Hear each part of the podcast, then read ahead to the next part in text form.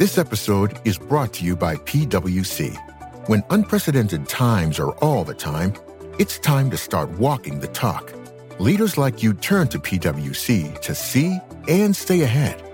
Upskill your workforce, use intelligent automation, and transform big ideas into breakthrough reinvention. Explore the human led tech powered solutions that help you reinvent. It's all part of the new equation. Learn more at pwc.com. The Radio Memories Network is brought to you in part by Liberated Syndication, podcast publishing made easy. Libsyn.com. That's L I B S Y N.com. Welcome to the Old Time Radio Network Detective Stories, continuing America's love affair with private eyes. We now go back to the early days of radio and our imaginations with our feature presentation. Nightmare Town by Dashiell Hammett. Read by Stuart Milligan. Episode 1.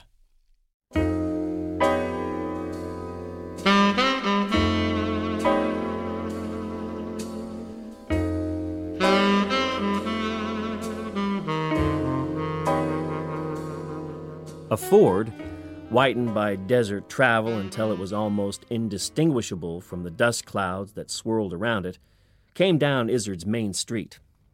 Like the dust, it came swiftly, erratically, zigzagging the breadth of the roadway. A girl of twenty stepped into the street. The wavering Ford missed her by inches, missing her at all only because her backward jump was bird quick. Her dark eyes flashed annoyance at the rear of the passing machine, and she essayed the street again. Near the opposite curb, the Ford charged down upon her once more, but turning had taken some of its speed. She escaped it this time by scampering the few feet between her and the sidewalk ahead. Out of the moving automobile, a man stepped. Miraculously, he kept his feet, stumbling, sliding, until an arm crooked around an iron awning post jerked him into an abrupt halt. He was a large man in bleached khaki, tall and broad. His gray eyes were bloodshot. Face and clothing were powdered heavily with dust. One of his hands clutched a thick black stick. The other swept off his hat. I beg your pardon. If I hadn't been careful, I believed I'd almost hit you. The girl turned her small back on him and walked very precisely down the street. He stared after her until she'd vanished through a doorway in the middle of the block. Then he shrugged and turned to look across the street where his machine had pushed its nose into the red brick side wall of the Bank of Izzard, and now shook and clattered, as if in panic at finding itself masterless. A hand fastened upon his arm. He turned, and though he stood a good six feet himself, had to look up to meet the eyes of the giant who held him. We'll take a little walk, said the giant. The man in bleached khaki examined him with wholehearted admiration. There were nearly seven massive feet of the speaker. Legs like pillars held up a great hogshead of a body, with wide shoulders that sagged a little, as if with their own excessive weight. He was a man of perhaps forty five, and his face was thick featured, phlegmatic. You're big, said the man in khaki. Let's wrestle. Bet you ten bucks against fifteen I can throw you. Come on. The giant chuckled, took the man in khaki by the nape of the neck and an arm, and walked down the street with him. Steve Threefall awakened without undue surprise at the unfamiliarity of his surroundings, as one who's awakened in strange places before. The feel of the shelf bunk on which he lay and the sharp smell of disinfectant in his nostrils told him he was in jail. His head and his mouth told him he'd been drunk, and his three day growth of beard told him he'd been very drunk. As he sat up and swung his feet down to the floor, details came back to him. The two days of steady drinking in White Tufts on the other side of the Nevada California line with Harris the hotel proprietor, and Whiting, an irrigation engineer. The boisterous arguing over desert travel, the bet that he could drive from White Tufts to Izzard in daylight with nothing to drink but the liquor they were drinking at the time. The start before dawn in Whiting's Ford, with Whiting and Harris staggering down the street after him, waking the town with their drunken shouts. He chose not to think of the ride. He'd won the bet, though, even if he couldn't remember how much it was for. So, you come out of it at last? inquired a voice. The steel slatted door swung open, and the giant who wouldn't wrestle filled the doorway. His shirt was decorated with a shiny badge that said, Marshal. Feel like breakfast? he asked. I could do things to a can of black coffee, admitted Steve. You'll have to gulp it. Judge Denvere is waiting to get a crack at you. The room in which Tobin Denvere J.P. dealt justice was scantily furnished with a table, an ancient desk, a dozen uncomfortable chairs, and half as many cracked and chipped china cuspidors. The judge sat with his feet on the table. They were small feet, and he was a small man. Well, what's he charged with? He kept his feet on the table. The marshal drew a deep breath. Driving on the wrong side of the street, exceeding the speed limit, driving while under the influence of liquor, endangering the lives of pedestrians, and parking improperly on the sidewalk. There was, added the marshal, a charge of attempted assault, too, but that Valence girl won't appear, so that'll have to be dropped. The justice's bright eyes turned upon Steve. What have you got to say? Guilty or not? Oh, I suppose I did. That's enough. You're fined a $150 and costs. The costs are $15.80, making a total of $165.80. Will you pay it, or will you go to jail? I'll pay it if I got it, said Steve. He turned to the marshal.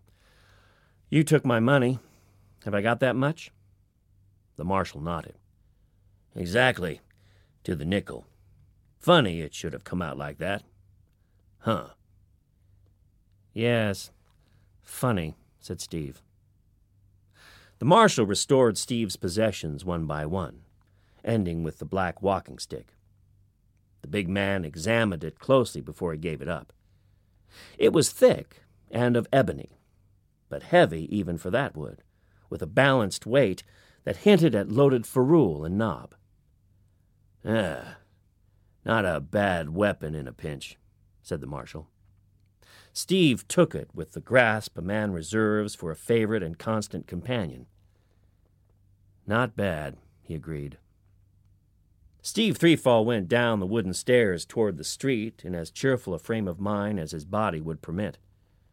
He had escaped a jail sentence, and he counted himself lucky.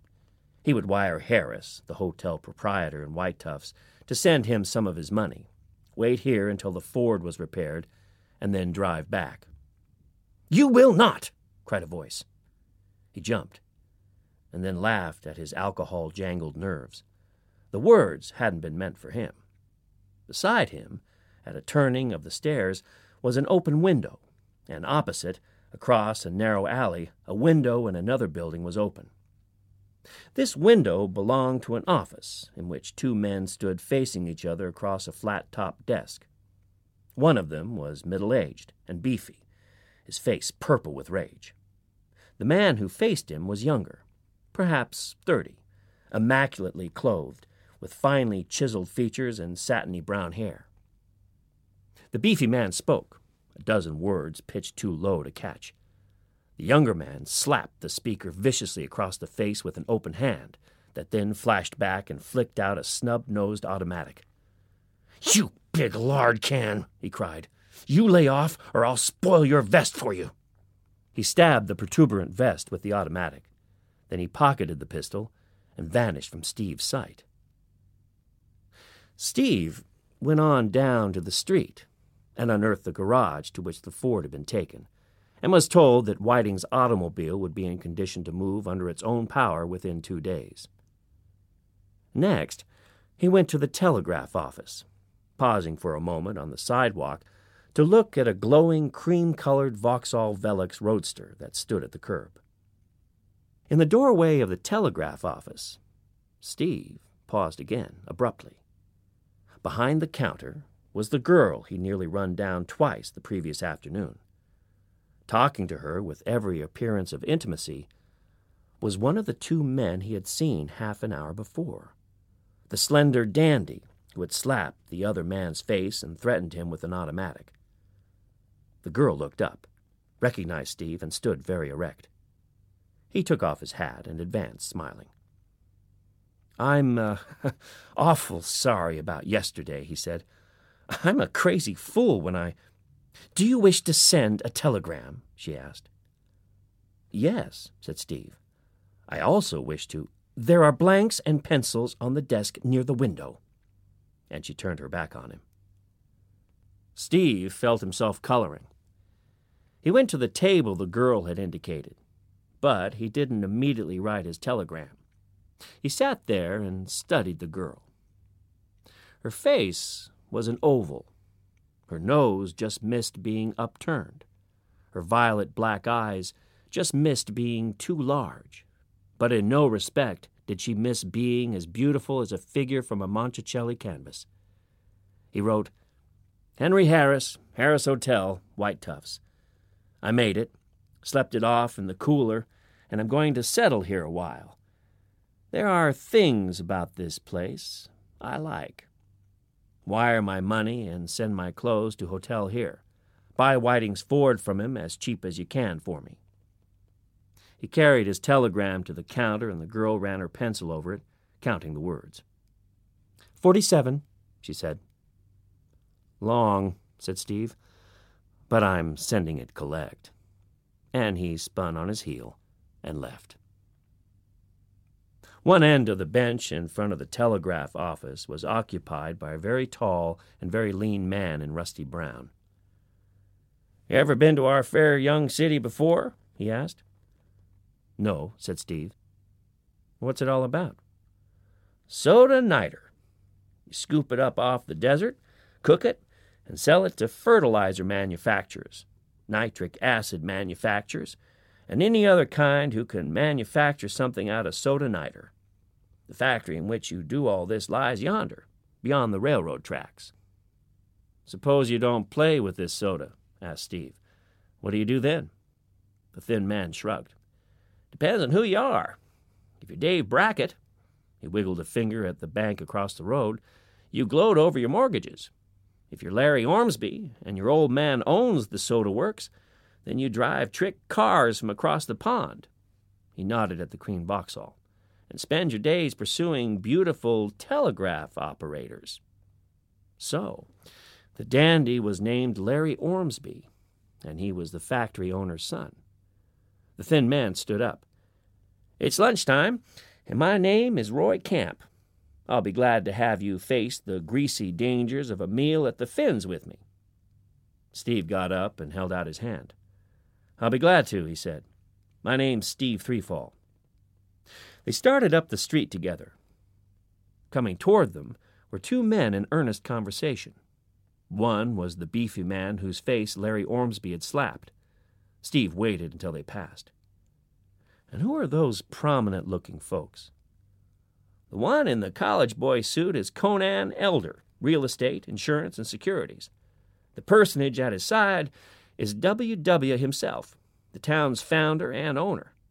W. W. Ormsby the Honorable Larry's papa. The scene in the office had been a family affair then, a matter between father and son. Steve, walking along with scant attention just now for Camp's words, felt a growing dissatisfaction in the memory of the girl and Larry Ormsby talking over the counter with their heads close together.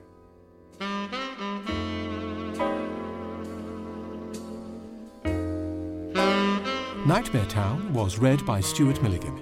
It was abridged by Neville Teller and produced by Elizabeth Allard.